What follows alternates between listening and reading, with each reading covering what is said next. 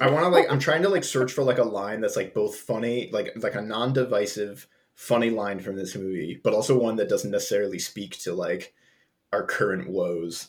Like blessed are the cheesemakers. Oh, it, clearly it refers to any manufacturer of dairy products. uh.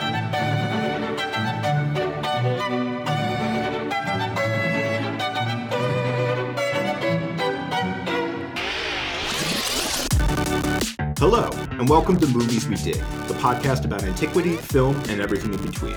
I'm Colin McCormick. And I'm Elijah Fleming. Today we'll be talking about Life of Brian, the 1979 British comedy set in Roman Judea, written by and starring the members of Monty Python.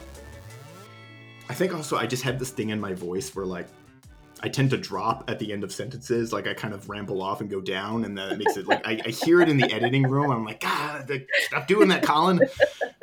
Uh, but yeah, okay. Your own voice. oh, it's the worst. You hear all the tics and all the mm ums, all yep. the butts, all the time you like smack your lips together. Like ninety percent of editing these things is just like taking out the like and like that kind of stuff. uh, but yeah, let's. Uh, we, we I have like some. I have I have a lot of thoughts on this movie, and I think a lot of a lot of people have had a lot of thoughts about this movie in the past forty years. For sure it just hit at it just had its 40th anniversary like last year, something yeah, like that. Yeah. Uh, uh, but yeah, before we get into that, Eli, as we usual, do you dig this movie, and how did you uncover it?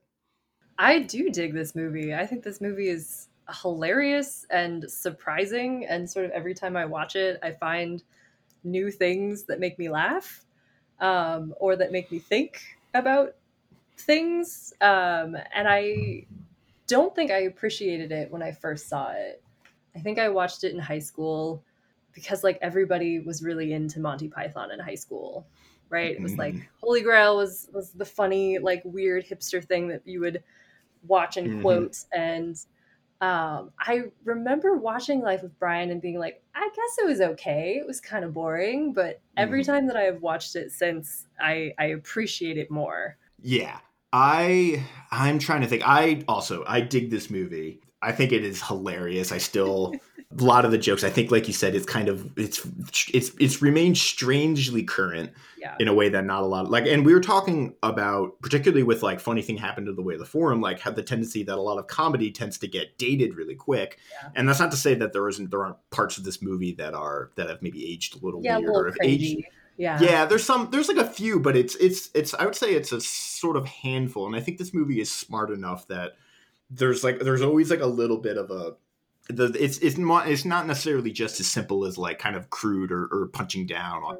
yeah. all the time but yeah i i'm trying to think about when i first because i was i was trying to remember the other day when i first saw this movie and it was I can't actually remember because, like you said, it was it must have been I saw Holy Grail. That was like my first exposure same. to Monty Python. Probably yeah. a probably about the same age as you. Like I would say like middle school, high school, something yeah, like that. For sure. Loved it. Thought it was hilarious. I remember Life of Brian had a kind of a weird stigma because I was actually just talking to my mom the other like just be, like earlier today, and she was like, "I never liked that movie." and tellingly, my mom of, of members of my family is the was the most uh, religious, religiously inclined. She grew up in sort of sure. Portuguese Catholic yeah. family, and so that movie. I mean, that we can we can talk about. This movie has a big stigma on it among it that has it's sort of been dealing with. And then I think we want to get into is I think like the religious element sort of overshadows a lot of other elements and critiques that this movie has and is making and, and i think it sort of blows out of proportion because this movie isn't necessarily just a religious criticism and i yeah. we're going to talk about that, but mm-hmm. I really want to also kind of shy away from that because I think that's been tread over and over again in interviews yeah. and thought think pieces and stuff. So we'll touch on it, but I really want to get to kind of the other non-religious aspects of this movie that I think yeah. are super interesting. Yeah. But oh, so to, but even like to continue my my sort of story is I don't really remember when I saw this film for the first time, but it must have I must have been young enough because I remember being a little bit startled maybe for lack of a mm-hmm. better word with the with full frontal nudity yep, um, yep, of both yep. men and women uh, and that took that definitely like took me by surprise in a way that like i was like like oh okay so i must have been young enough that like that would have been like a, i was like uh, should i be watching this yeah um, so which in my mind would have made me that pro- i probably must have been something like 14 to 16 or something like in Yeah. that range. Mhm. But yeah, but I think now I would say this is my favorite of the Monty Python films. I think today for a couple I of reasons. One, because it kind of it, it sort of goes where where we live. Like there's sort of professional overlap.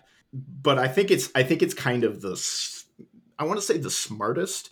Like Holy Grail is a f- sort of glib take Yeah. on Arthur and Arthurian legend, and it kind of like it, it- you know it's got it's just kind of making fun of like the the the the austerity or the the epic or the the sort of romance the, you know the Arthur romance and that kind of thing Mhm. like Britain's mythic mythic history Right. because I, I just revisited because I was thinking I had Monty Python on the brain I was thinking of the scene where where the peasants and then and Arthur is like Oh, well yeah. like I was gift I was gifted the sword by the lady of the lake when she arose to me clad in the finest samite and like extended and thus signified that by divine right I am your king and they're like well I didn't vote for you and then like the whole like the irreverency for Yeah. like medieval legend and that and the idea so just like a little sort of i guess background maybe before we get into this is Mhm. the the troupe had the sort of great success with the holy grail um, Well, actually- and the flying circus. yes and obviously before that the the uh, flying circus Yeah. sort of sketch comedy all Yeah. those scenarios And I would argue that like Holy Grail really pulls a lot more from sketch and like little vignettes than any sort of overarching narrative. yes And yeah that's maybe where I like Life of Brian more now because it is one story, kind of. Like there are little pieces that become those Mhm. little vignettes, but it is Yeah. a narrative. yeah that's the like i was literally just just about to go there because like yeah they, these guys sort of originate from sort of brief sketch comedy and, and holy grail plays like that like Yeah. it's sort of a series of more or less independent things. Like you could you could really put all of the different scenes in Yeah. holy grail in any order and it doesn't really matter. Like there's an overarching narrative of finding the grail but it's kind of whatever. And like even like the film itself kind of acknowledges this because it has this sort of narrative breakdown like towards Yeah. the end where like I think they themselves were uncertain of how to end the film, so they're just Yep. like, and I think they went over budget, and they're just like, we can't have like there maybe was going to be some huge battle or something like that, and then they're just like, we can't do that, and we don't know how to end it, so uh, the cops show up and uh, just like tear the set, and like that's uh, I forget what the frame, what that what that is in, in theater, but that's like that's like a trope in sort of like particularly stage production where you end the the play by just like all the the crew and and, and uh, stagehands and stuff come out and just literally tear the set down right in front of you. but yeah, I think that's one of the reasons I like whole uh, Life of Brian more because it does have a narrative through line. Granted, there's a lot of like independent scenes, and I was watching an interview with I think John Cleese Mhm. who was talking about like the the mentality. First of all, like the way this film got written sounds kind of like these guys were, Oh. were li- they were living the life because so they they had this idea to like oh well like we're, we kind of want to mock um and I think the the sort of the the story so as they told like Eric Idle I think tells it or Mhm. maybe Michael Palin but he says like somebody asked us what we are going to do next and, he, and then he said like oh, like Jesus Christ um lust for glory or something Yeah. like that and then they're like, well, like, well, what if we did like a, you know, like the same kind of approach we took with Arthur, and we just did it with sort of life and times of Jesus. And so they they went to literally they kind of separated and they went to they convened and I think they could they convened in I think Barbados for like two weeks oh my and basically hammered out the script. They, they- it was described as like script writing and water skiing, that's the Uh, life. right? I know I want to like write scripts and go water skiing. I mean, I guess for academics we kind of do that, but these days it's Mm, it's yeah, these days it's not as fun. it's yeah, it's like dissertation writing and or, or, yeah, it's like dissertation writing and Netflix. Or yep, that's about it. for me, it's yeah, job applications and Nintendo Switch. Uh, so yeah, so they, but they, they kind of came to the conclusion that like Jesus himself is like not very funny. Like there's not really a lot to yeah, they couldn't do much with that. can't lampoon without just kind of being a, a dicks for lack of a better word. Because Yeah. there's like you're gonna make fun of a guy for like telling you to be nice to the poor. Like yeah, it's like, Yeah. what are you supposed to do with that? yeah exactly so then like the idea sort of emerged of like that it's kind of almost a very sort of stoppard-esque it's like around and between like his life is there as a framework hmm but it's really about this other character brian who was maybe originally he was like 13th apostle or something like that or like yeah.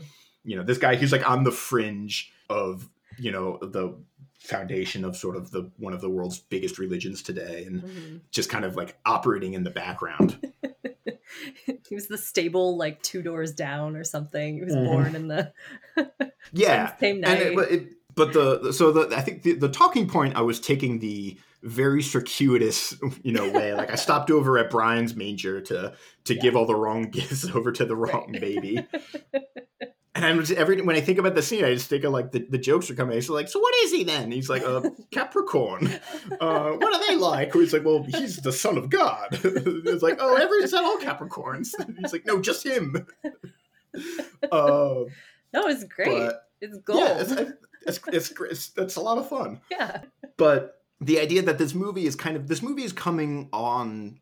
Well, I guess maybe it's at least a decade after the sort of high point of like Hollywood, sort of epic sword and sandal, Mhm. either sort of classical and or biblical films. Like yeah. Like like Ben Hur is the one that Right. jumped to mind, but there's other ones like Ten Commandments and Quo Vadis hmm where you know it's like it's it, it's the same deal where you have characters that are sort of in the t- life and times of Jesus Christ, and then maybe like like I think of Ben Hur, he like encounters Jesus and Jesus Yeah. like gives him water, and then he has this like reverence, and it there. Those movies are hundred percent like we kind of always say. Movies about the past really are saying more about their present, For sure. And I and I think this this movie like one hundred percent gets that Yes. but because those films I think are really playing into a sort of mid-century conservative Cold War era. hmm You know, I think there, there is no accident that the religious element of these films is drummed up when you you know we're juxtaposing ourselves against the supposedly godless commies, For sure. Yeah. and so it's it's kind of riffing off that, like kind of like sort of you know the the, the reverential aspect of those films. But then in one interview I, I, I was watching, I spent basically my morning watching interviews of John Cleese uh, and Michael Palin and Eric Idle. But he was saying that this has kind of always been a thing in in Monty Python's comedy to just take historical settings and just put for them modern British, like contemporary British people, just plug them into that setting. So you've got, you know, the Arthurian England, but they're but they're like, well, I didn't vote for you, or Right. like, or, or you know, like the the Sermon on the Mount happens at about tea time. Right. Yeah, and just inserting these like modern British voices into some sort of historical setting, and then Yeah. like that's a lot of comedy, and and that's in Flying Circus too. Like you For see it everywhere. Yeah, yeah. So is that then all like the the factionalism that they make fun of with like the Judean People's Front and the People's Front of Judea? It's like Mhm, all of these factionalist politics mhm. in like contemporary British politics was certainly dramatic at that time. Yeah, like they- ideologies. Mhm. That's funny.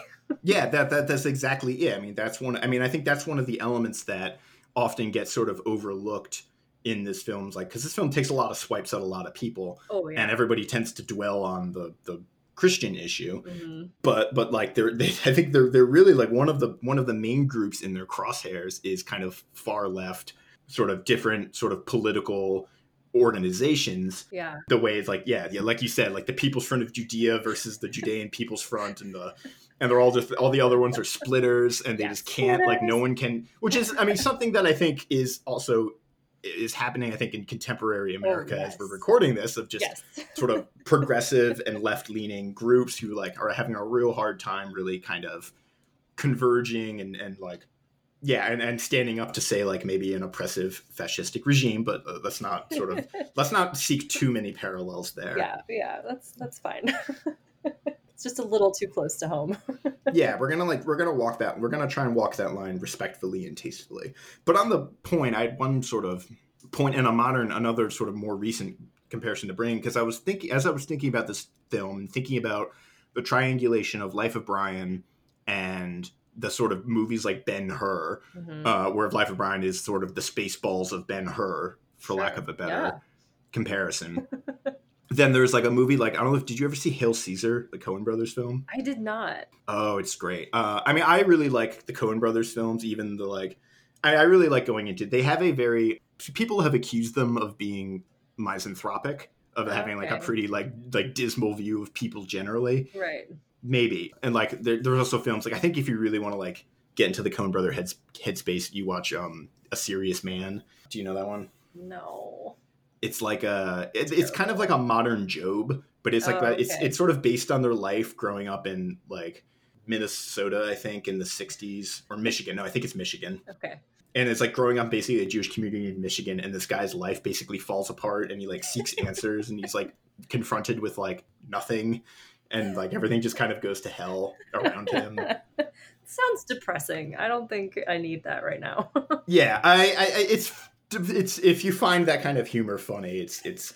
But anyways, the, the point I'm the point I'm getting to is is in Hail Caesar is like set while like the backdrop of that film is they're filming like a Ben Hur type right. movie, Mm. and there's a part at the very end of the movie where George Clooney, who's who's the actor playing the sort of like Charlton Heston type, Sure. you know, like big leading man, and, and like it's like a Roman soldier who like encounters Christ and has a religious awakening, and like suddenly is like brought towards the truth, and he gives this like big long speech about like seeing light and truth and like you know like encounter having like a basically an epiphany and then as he's giving the speech and like it the, the movie is cutting away to like the sort of like crew and all the cast are kind of like you can see that like they're kind of cut like they're they're they're, they're sort of falling in with the, the speech and like you know he's like having a, this moment and then he blanks on the very last word of his monologue which is he's like he's like we just need we just need to find and then like the director's like faith you need to find faith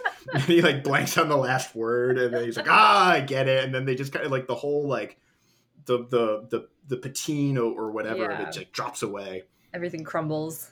yeah, and it's like that's a I think a similar movie, just in the sense that it's it has the the mind space of the kind of like unironically or like overly sincere biblical esque Right. Roman Mhm. classical storytelling, and then kind of you know sort of maybe not tearing it down necessarily, but like sort of poking holes in it. the Yeah. post yeah yeah yeah like like like tarnishing the facade. Mhm, Yeah. It also has a great song and dance number by uh, Channing Tatum, um, who plays a uh, he's like a communist musical theater actor. Uh, I'll just make a plug. We- we should we we're gonna we're we- we're gonna have to talk about that movie. I think at one point. I think we should. It's it's Okay. fun. It's not really about the past, but it's about the way modernity. Well, it. it's among other things. It's about classic Hollywood, but sure. ancient yeah ancient Rome factors in. Okay. but yeah, so I like totally went on a huge rant. Um, there's also a great scene in that movie that I watched like four times today where Josh Brolin's kind of like the main, he's the fixer. He's like this Eddie Yeah. Mannix character. He's like this classic Hollywood sort of fixer, basically, for lack of a better word. And he brings in all like a, like a, a rabbi and like a Catholic priest and a, and a Protestant priest and like an Orthodox priest to like make sure that the script for the movie is like above board and isn't going to offend anyone Oh my god. and then like it just like like the first note that he gets back is one of the priests goes like well i thought the part where he jumps from the moving chariot was a little unrealistic and he's just like well all right noted but like let's talk about like Let's talk about the religion. yeah like what about the jesus stuff and then like the rabbi like because it's a coen brothers movie the rabbi has a lot of really like kind of hot like biting takes Oh yeah. it's a great scene you should just watch it independently but yeah so yeah do you want to start with the the blasphemy thing or should we end or Sure. just get that out of the way Yeah, we can get that out of the way. I think Okay. I think that's actually a really interesting thing to like read about them writing the movie because Mhm. it seems like they have all had conversations about what they think like the tone of the movie is and like what it means to them and how it's not blasphemy because it's they're not like attacking people's actual belief but it's heresy because they're attacking like the dogma mm-hmm. of what these people put their faith in which i think is so smart and it's kind of it was like a joy to go mm-hmm. read about their arguments about the movie it just kind of made me want to watch Yeah. the movie again I agree. I think that is like where the where the that's the fine line that the movie I think navigates that like so like a lot of like people that criticize the film generally they and and, and this was I think like this was the the argument that I heard from my mother I remember but they when they criticize the film it's they say it's because it's making fun of Jesus or not God, which yeah, and like they say it doesn't. And there's an interview you can. It's about an- maybe an hour long, maybe a little shorter. You can get find it on YouTube. But there's a 1979 interview with them basically having an argument, and they have and across from a, a uh, an English bishop Mm, and yeah, he's like a journalist, but basically two like very old conservative guys yeah. who say that it's like you're making fun of Jesus and like they, they get really fixated particularly on the on the crucifixion scene at the end and kind of the Sermon on the Mount.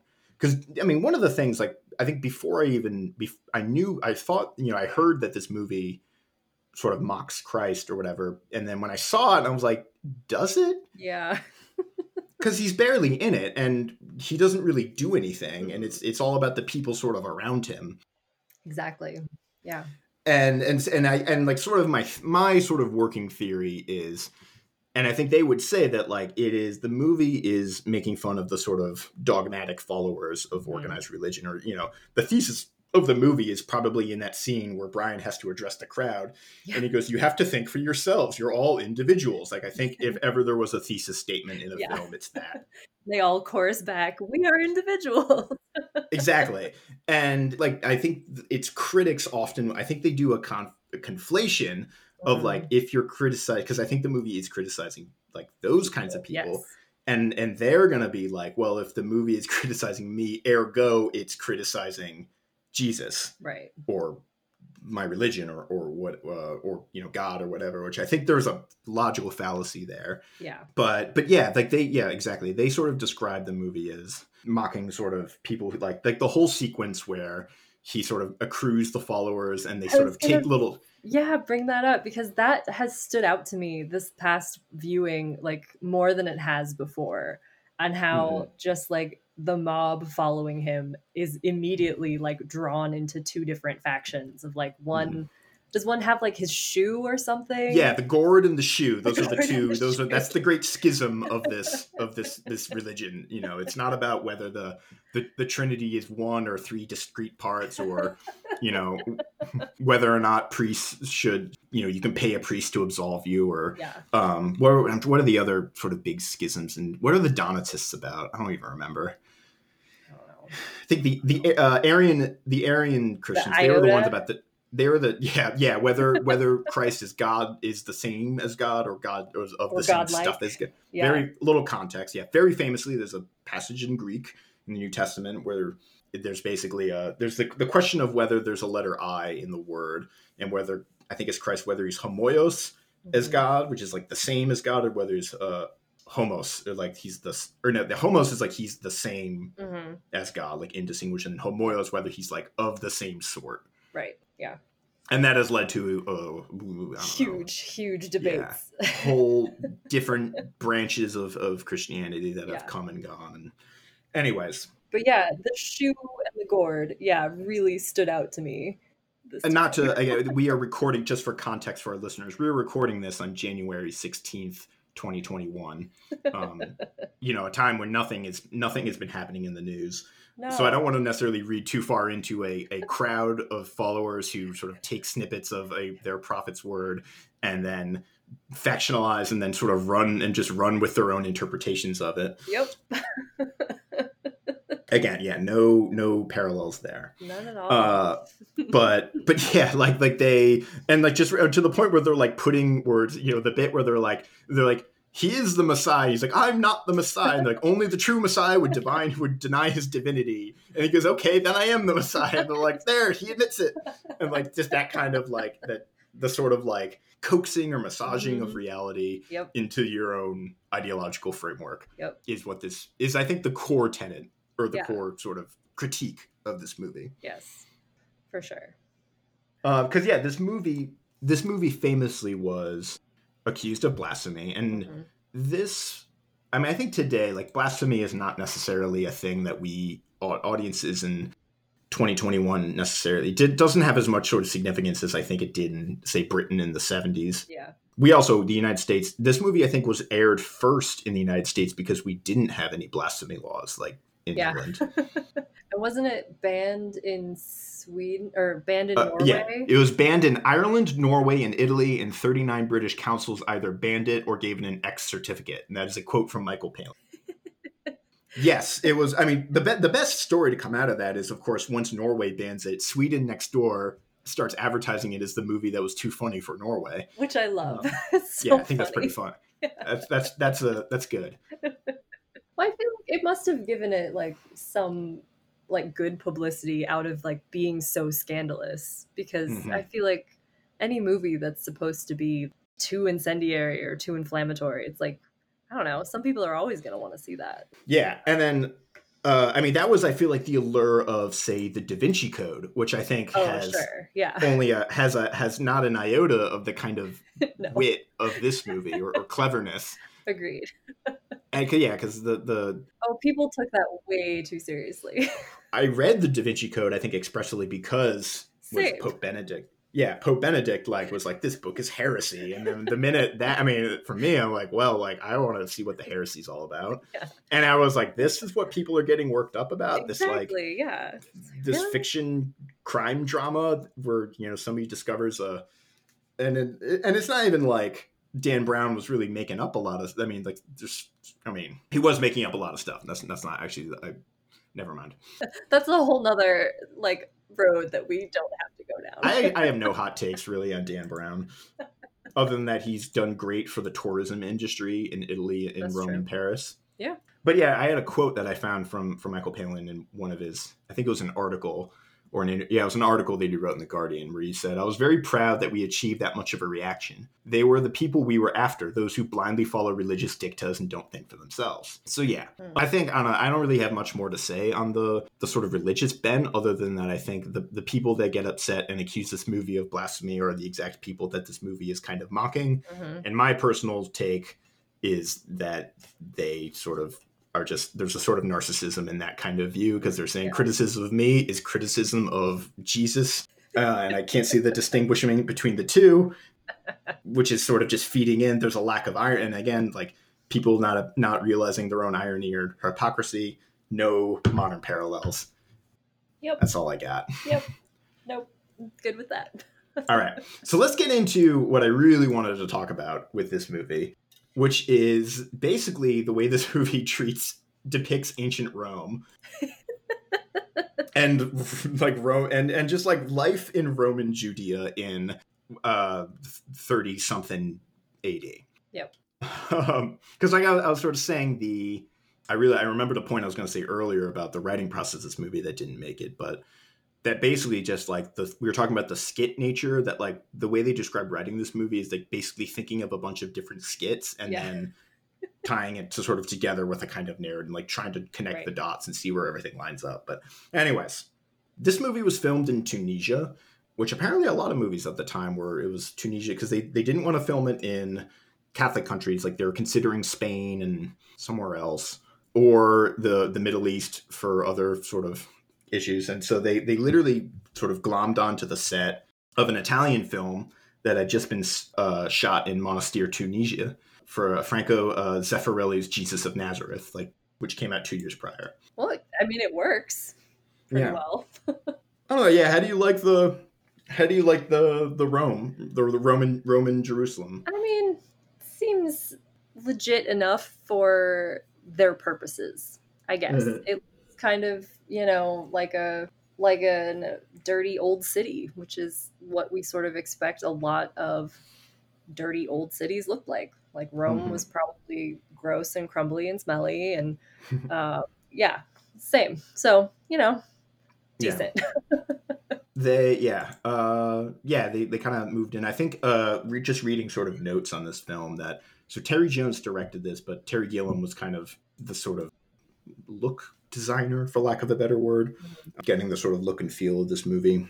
But yeah, it ha- I mean, it has. I guess really, it's like it. I think someone one of their interviews like it feels authentic enough to be like, yeah, whatever. Yeah. Because also, it's really like the touch point. I think is not even so much like a historical Roman province or whatever, Yeah. but really like the movies 20 years prior or 10 years prior that were you know, like they have that kind of, and you see this in Hail Caesar too. Like there's a kind of particular costume Uh, of, you know, like a Roman soldier Yep. in a movie like that. You know, they've got like there's like a just particular look, and you can kind of tell like their their their their armor and, and helmets and stuff are like kind of plastic or Yep. like and they kind of bend when they walk. yeah, they're like aluminum. Yeah. Kind of like in the film Immortals, same thing. oh my god, that was so bad. Yeah, but there's just floppy floppy helmets and, sh- and swords that kind of wiggle Yeah, um, when you shake them. But they kind of lean into that, like the campiness of it, hmm which especially for just like the tone of the movie, I think works very Mhm. well. Uh, yeah, so like the yeah, because yeah, it is sort of like it's silly, but they, we were sort of saying how like it, Monty Python's sort of approach to a sort of period piece is just to insert a 1970s British people Yep. into that and like milk it for the for the comedy, and I, I think that that really works. And I think like my in, impression is like their vision of the Roman world is basically like their how, how did I what, wait, how did I phrase this?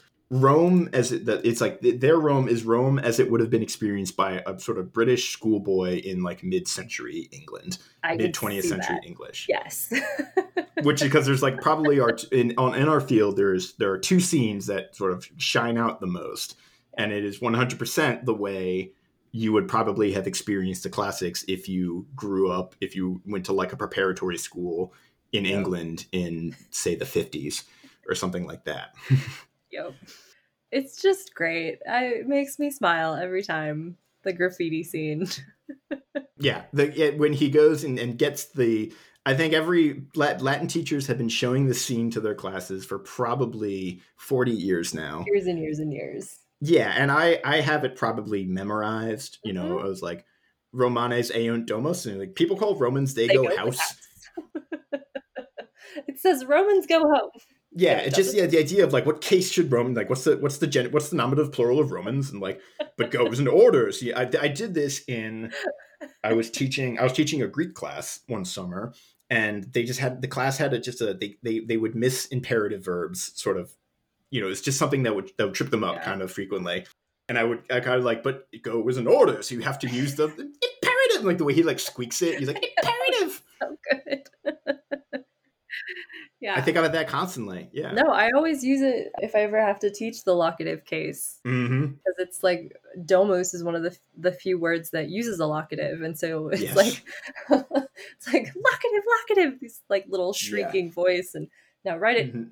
five hundred times or whatever he says. yeah, yeah, and like which is probably how I mean, Probably how that would happen. yeah, if you know, so yeah, I think we as a field have have moved away from this the style of learning Latin, but there was a time and a place where you learned Latin by just sitting in a room with with 12 other British school children or something and and they would just somebody would just kind of be up there at the board just being like puella puella puella puellam puella and you just like remembered like charts of words Yep. and recited it and wrote it down on the board like 8 billion times Sounds like torture. No, I think I, I think that I mean I think John Cleese in particular has like in that interview he talks about like how much he hated his like education because he thought it was like you know like stifling and you know just kind of and I'm sure it was like that like learning Latin was probably like just sort of a form of, of torture you know Yeah. just just sort of remembering like patterns for lack of a better word we Mhm. don't I mean there are patterns in Latin but most of us these days do not teach Latin that way No. But there is like a through line like there's like that, that dna is like still there sometimes. Yeah. and there's i think in our field we've been having a lot of like discussions about like pedagogy of ancient languages and the form it needs to take. That's not that's not what this podcast is about though. Um but yeah like the the, the, the latin scene is is kind of wonderful. Classic. the other few i was really i would say two scenes. I was because the other one i was thinking of is the what have the romans done for us? Yeah. But then well because so that that's the scene we should talk about that scene because that's Okay. kind of It's a little bit more complicated because Yeah. I feel like that's so what what they're like listing all the things it's like we hate the Romans, they're terrible, they're awful. What have they ever done for us? And he's like, well, what about the roads? The roads are nice. He's like, oh, well, what about what about all of the like policing or what? what the aqueduct, education, sanitation, yeah, And wine, roads, you know, whatever. Ah, I don't know. It's kind of like, well, um, what? Like, it, yeah, it like, strikes me as a little uh, upsetting. yes, well, because it's basically an apology for imperialism, which is sort of rich coming from a British, British context. Because yeah. yeah, and then when you think about, you know, it would makes it makes complete sense for British or like for like a British people, sort of generally to sort of try to apologize. yeah justify their own imperialism by saying this is what the Rome by, by constructing this narrative that like Rome comes to your t- you know when the Romans come to your village Yeah. if you live in you know Germania or Judea or Spain or Algeria or wherever the hell you are. Yeah. And the Romans come, and then you're you were living in a mud hut, and now you've got paved streets and clean water and wine and education and all that stuff, which is uh, how do we say this? Bullshit. Yeah. um, Well, I mean, it's this whole, this very old school, also like opinion of Romanization is that like when yes. the Romans sort of put their stamp on people and places that they suddenly become more civilized, for lack of a Mhm. better term. And that we know, especially archaeologically, is just such bullshit. That's not how Mhm. humans work. That's not how politics work. That's not how technology works. So there, there were certainly paved roads before Romans. Romans Yeah. made a lot And of if- paved roads, but there were certainly aqueducts before Romans. Romans just happened to make a lot of aqueducts as well. But yeah, no, Mhm. it's mm, they uh, wait for it. I was like, well, so like Rome itself, like there's this, you know, we have this image of like the Romans, the Greeks to and the Rome, and then later the Romans sort of coming to the field and just being like light years above everyone else. Like, you know, they've got laws and law codes and engineering and science and whatever that other people just, you know, didn't have, which is like you said, like we have empirical evidence to the contrary Yep. there was aqueducts and plumbing in ancient Persia, Mhm. sort of advanced sort of uh, medicine and science, like particularly particularly in the Eastern Mediterranean, the Near East. yeah, In a lot of ways, the Romans themselves were sort of behind the times for Mhm. most for much of their history. yeah, I mean, you probably you, know, but like as I understand it, you could confirm or deny that like archaeological evidence for early early Rome is very faint. yeah. I mean, I'm I'm not like a an early early Rome person, uh, so I don't think that's where my strengths really lie. But no, there's like there's certainly a difference between early things we might call Roman and then Etruscans who were painting, you know, lavish tombs and were trading with the Greeks and like had this really awesome, you know, writing system Yeah. going on. And yeah, so just to say that like everything the Romans did was better Mhm. it's just so not true. In fact, they like stole a bunch of technology from other people. Yeah, Um, that's most much much of their sort of contributions, if we can call them that, are sort of uh, adopted or taken from sort of other cultures as Yeah. they encountered them. They weren't sort of original to Rome. I mean, even the Romans themselves had this. If you, I'm I'm coming from my sort of background in, in literature, but have this sort of cultural anxiety, particularly as it pertains to, to Greeks, but but it extends, I think, more broadly of just being like, well, like the, if you know, like all our, our art and our poetry and, and things like that is it's very it's still like we're behind them, like we we are following them in that respect, which is like, well, we they sort of pay tribute to us, so like, Yeah. what's going like, should we be better at all things? Cicero has some you know, he, he basically Cicero basically says like, well, it's easy to win against someone who wasn't fighting back. Like we just weren't trying at that stuff at the time. We were worrying about being manly men, farming, and and you know the Sure. cultivate cultivating honor and virtue. So the Greeks were getting into all that other stuff, and then now we're going to catch up, and we're going to be better at them at their own game. But yeah, like the so this particular portrayal of you know Rome's impact in the world is like I think more influenced by British excuses for imperialism. Yeah.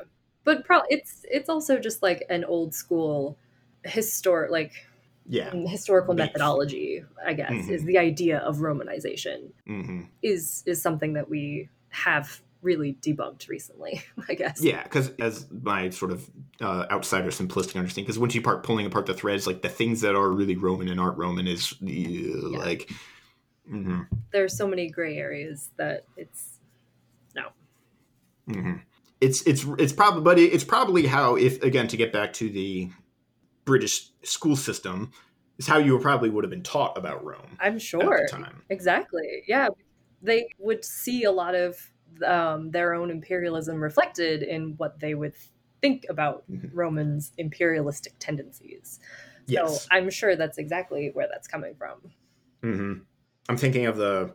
There's a scene in Last of the Mohicans where, where one of the Duncan Heyward, the sort of British officer, he says like, "I thought English policy was to make the world England."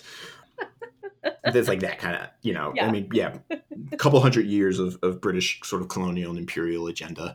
Yeah. Uh, it's a very sort of Rudyard Kipling esque Mm. take on Yep. international relations. hmm But where is I going to say? Where is it going with this?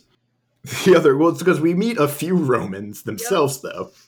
Who are Like, not I guess- portrayed terribly No. well. no, because Pontius Pilate, most famously. Yep. Um, I, I don't even like what the what the what the logic. I mean, I love it. I think it's hilarious. Oh, but the it's so logic was because I guess like to, to come back into the round. So like if we're gonna read, this is probably maybe we're, we're we're taking this like more critically than the movie really ought to be taken at. But like if we run with this analogy that like Yeah. say the Romans in this context are sort of British imperialists or something like that. The decision to make them all have like lisps and I have a very good friend in Rome. named- I mean, part of it is just I think it's just comedy for comedy. I think they just thought it would be really funny Yeah. to have Pontius Pilate get up and be like, "Woman, strike him very roughly." Uh, It gets me every time. yeah. Oh no, and I think it's like crude and like dumb as it is. Like I don't think I if you said like Biggus Dickus, it's never not could- going to be funny. So Yeah, uh, uh, Biggus is. oh yeah. So yeah, they the Romans themselves are not portrayed very well at all, and like the soldiers seem really inept. Like when they when they knock on They the just- door and they're like, "No, there's nobody in here." They're like, "Oh, all right." There just seems to be like extreme apathy yeah. Where like, because a lot of times it's like, like so, like the sort of guerrilla left wing freedom fighter groups, like like they have the scene where they're trying to invade. Uh, and like kidnap Pilate's wife, and they and they run into the other group. I forget who it is, like the Galilean something. Yeah, like- and they, they and then I mean that's there's the joke there where there's like we should be fighting we should be fighting our common enemy, and they're like yes, the People's Front of Judea, or or the Judea. I forget which one it is. I know. Um, it's the Judean People's Front or the People Front of Judea. One of them is just one old guy yeah. and yeah, just these like groups, and they can't. And then the Roman soldiers come in, and they're just like kind of like, uh, what's Uh. going on? But yeah, so we meet Pontius Pilate, who's just kind of silly, and and the crowd, like he addresses the crowd, and they're all just like mocking him to his face, Yep. like tell him to, telling him to release Wajah. Um, and then his friend Biggus Dickus shows up, who's I forget what his deal. Uh, what does he, say- he? What's he talk like? oh, I forget. He's funny though. Uh, and like famously, that's that scene where they, I think they had the extra whoever the the extras were. I don't. This may not be true, but I heard in some version that the extras were actually like military personnel or something like that that they got to be on set. You know, just some like British soldier. Yeah. But they like that they were the the extras were told explicitly like not to laugh. You know, with like Michael Palin getting in your face and being like Biggus Dickus. Uh, and you could there's like that one guy his like face is like he's making the best face because you could tell he's like trying so hard um but there is like well there is i was thinking like i was having my sort of overly professorial moment of the scene where brian where after when he escapes the romans and he escapes via alien interaction Yeah. intervention um which i think is just like the uh, if i remember somewhere that the writers literally were like we don't know how to get him out of this situation so like what's the most absurd thing that could happen Aliens. yeah he falls into an alien spaceship and then it turns into like star wars for five minutes And then they're right back into it. and then he falls right exactly back in it. But the scene where he sort of lands and there's all those people in like the market or the forum or whatever it was, and they're they're like they're all like sort of proselytizing, like they're all just giving all these different sort of speeches, which to my mind, like that's actually like maybe That's probably legit.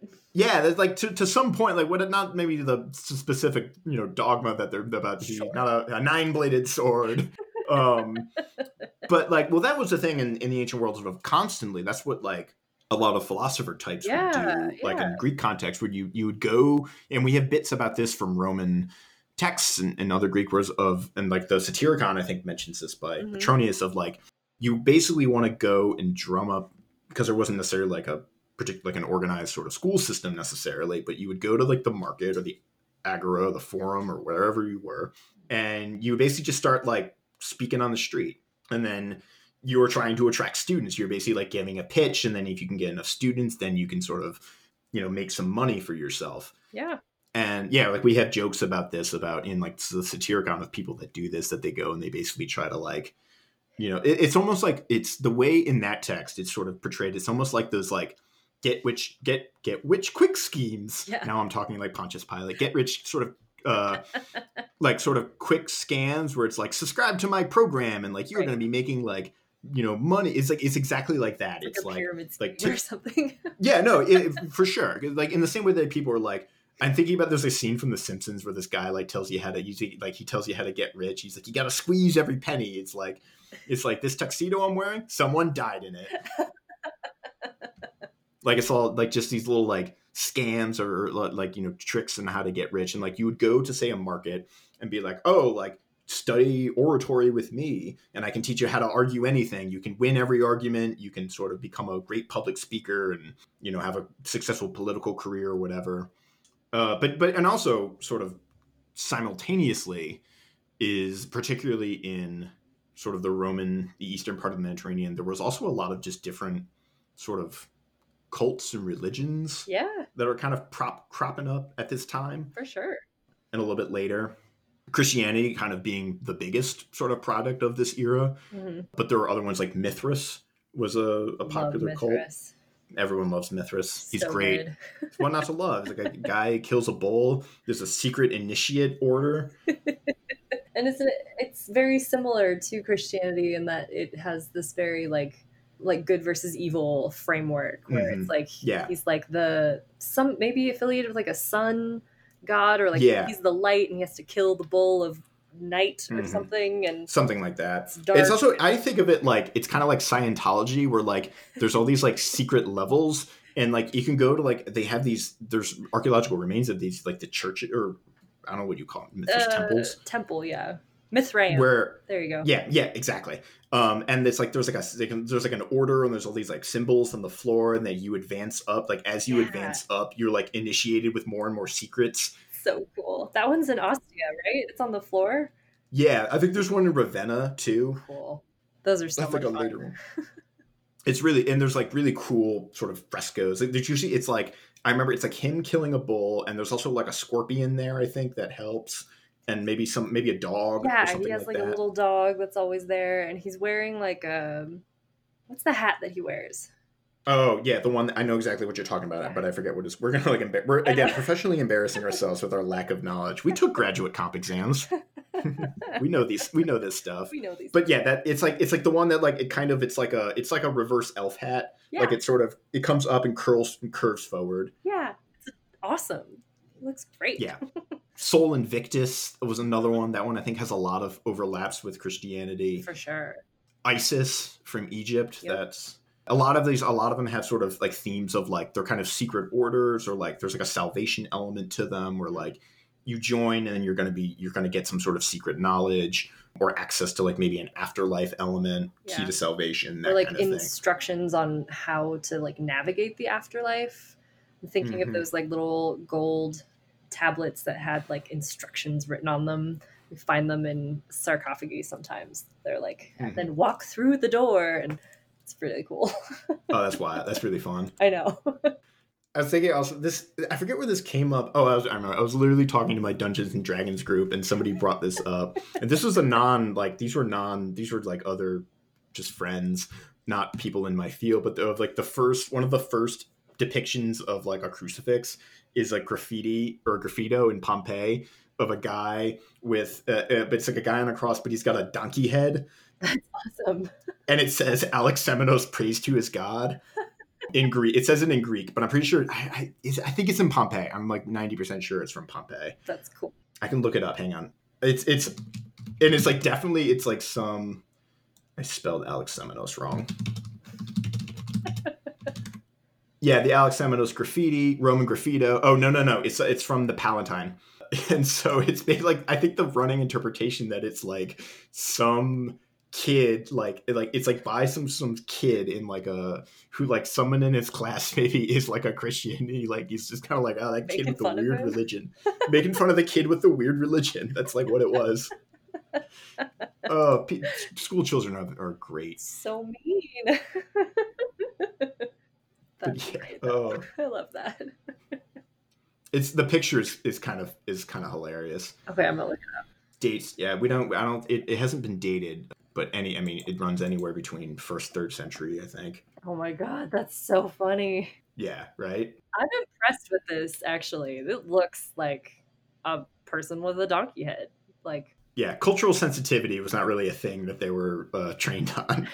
um, but yeah, but yeah, there's there's this this context of, I mean, this whole thing of just like people not really understanding, like even like I think our earliest records talking about Christians, like a lot of the people don't really like they have a very loose grasp of like what Christians sort of are and like what they do. mhm, yeah, They're just kind of like because also like it's you know we have this sort of um, this narrative that gets like reimposed, particularly in movies like Ben Hur uh, and other movies that that Life of Brian kind of makes fun of, like this reverence and this sort of almost like predestination that Christianity is the sort of is going to come through, and then if you were, but like I think if you were there at the time, it may not necessarily would have jumped out. If you say we're living in you know Turkey or Greece or Italy or something like that in like 50 AD you might run into you might meet christians but you might meet like a hundred other different gods and, and belief systems and like it wouldn't necessarily have jumped out to you as like no, later when there's there's sort of many many christians but yes. yeah I don't know where to go from here. Oh shit we're already at an hour We had so many things to say. i mean really i could just quote the the latin seed like over and over and over again and like you know i guess i think that that strikes that just strikes a tone if you've uh ever taken a, ever taken latin in your life or yep, uh, it, it, it, it'd be like that sometimes. it'd be like that. it's true. Um, is I get my, my sort of final the final point is kind of circling back around to just the the sort of thing we started about, which is I don't know, did, is this movie still controversial today? Have we moved past it? Is it controversial in new ways? Hmm. I'm sure there are still people who think that this is blasphemous, I Mhm. guess, or are offended by it. hmm But I would hope that we can mostly be a little bit more critical of our Yeah. individuals. Yes, we can be individuals. You are all individuals. Okay, and yeah, I think I don't really have a. I think I've like tapped out. I think most No. of what I think about this movie. I still super dig this movie. I think it's great. Yeah, It's hilarious. I think you know, even like the there's like there's some little parts of it that I'm like kind of like like that I find a little weird. Um, not every joke necessarily, but I think like by and large, I think this movie's sort of insightful satire wins out over most other aspects of the of the film. I mean, if anything, just for like, I mean, I think simultaneously its criticism on it's really it's like I think they described it like this movie is critical of of dogmatic belief, whether that is of religious nature or whether you're in some sort of niche left wing progressive group that sort of is going to squabble with all other sort of similar groups over like your particular sort of approach to whatever the whatever something is. Yeah. Oh god, sorry. I thought I had one more. I thought about one more joke that I forget about, but I think is actually kind of a great joke. okay. When that like Brian works as like a concessions boy in the Oh arena my god. and he's going around being like otter nipples and like like um uh, what, like squirrel penis and like roasted like newt eyeballs or like whatever the whatever the heck you say. I think that's like uh and like simultaneously in the background there's that guy being chased by the gladiator. So Uh, and the gladiator like has a heart attack. But yeah, just because I mean that's the thing. Like, well, you're you're, you're sort of like the not to like put you on the spot, but like Roman food, right? yeah and i mean there's this sort of uh i guess overarching like theme that really really wealthy romans ate like weird stuff which usually Mhm. gets boiled down to um just like some of the few recipes that we do have that are for like flamingo and Mhm. dormice or something I, I uh, was reading a bit of Pliny, uh, Pliny the Elder the other day, where he talks about that. There's in Spain there was a delicacy of like basically like rabbit fetus.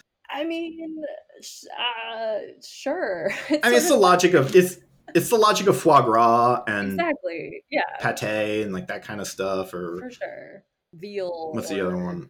Escargot. yeah so like things that are difficult to obtain or rare Mm-hmm. or whatever sort of become something that is quote unquote delicious or Or even like stuff that's like hard to eat. yeah it's like It- like pull it apart or there's like little Yeah. or whatever Or yeah, I think like lobster or like um like chicken le- chicken feet But on like the opposite end of that, um, sometimes the things like lobster used to be something that you gave to like servants mm-hmm. and poor people because there just used to be so many of them and it was mm-hmm. difficult to eat. Um, and it's only when they have become more rare that they are like yeah considered the you know I just read this thing today. I think that was talking about like in France, the potato was declared edible in like 1770 something, and it, had, it, was because it was like some French guy. I think it was like a French doctor. He was imprisoned, but he was imprisoned by the Prussians, who basically made him eat potatoes because they thought potatoes was only good for like cattle feed. That's hilarious. And then he was like, and then he came out of the whole thing. He's like, actually, I feel kind of fine. Like um, and I think like that's true. Like if you just if you ate mostly potatoes, you probably wouldn't be overly malnourished, right? Like don't they have most of? Yeah, no, that's why that's why they were um, such like a huge monopoly in Ireland before the Great Potato Famine, is because you can actually get a decently like well-rounded nutritional profile from potato plus some other things. Mm-hmm. Um, I think somebody explained it was like potatoes plus milk, and you have all your vitamins represented. Because the only thing potatoes lack is like A and D, yeah. which you can get in milk. I do think though that like when the potato first came to like England and Europe and whatever, they didn't eat the tubers at first. They would like try to eat leaves, which are not good for you. There's a story about this that I think it's Sir Walter Raleigh. He comes yeah. back from his like he comes back from Virginia and he come he come he brings like tobacco and right. uh, and all this other stuff from from North America and he has potato he has like a whole potato plant yep. and he's like ah oh, like the the you know um the, the Native Americans like this this is like good to eat and so they're going to serve it to the Queen for dinner to Queen Elizabeth and uh, the but the chef like just assumes that it's the leaves are the edible part, not the, yep. the tuber. Yep. But the leaf, the potato leaves are poisonous, and so everybody at this dinner with the Queen and Walter Raleigh got like wicked food poisoning and like just like just had a had a hell of a time. And I think Walter Raleigh beat like he it was a bit of a political fiasco for him because oh, yes. um, oh, yes. he was the guy that gave the Queen diarrhea. but yeah, but I mean, like in the Americas, people were eating potatoes forever and it was you know a huge mm-hmm. source of their nutritional profile and it was awesome all right uh, i don't know how we got into the potato train but romans did not have romans uh, didn't have potatoes but they did eat fried dormice sometimes some romans uh, probably yeah like somebody somebody ate it somebody ate um, it either out of necessity or because they thought it was fancy either way otter nipples. and then I forget it's like somebody asked, like, do you have any peanuts? And he's like, no. And he's like, um, because no. it's framed because it's framed in the movie as like I think John Cleese. He's like, he's like, I don't want any of that imperialist trash or something like that. It's like I only have Roman food. Um, and the Roman food is like is the otter Weird. nipples. yeah. Oh, excellent. I hate the Romans. Um, uh, I think we should we should really we should we should end on that. Probably that's a good note. Awesome.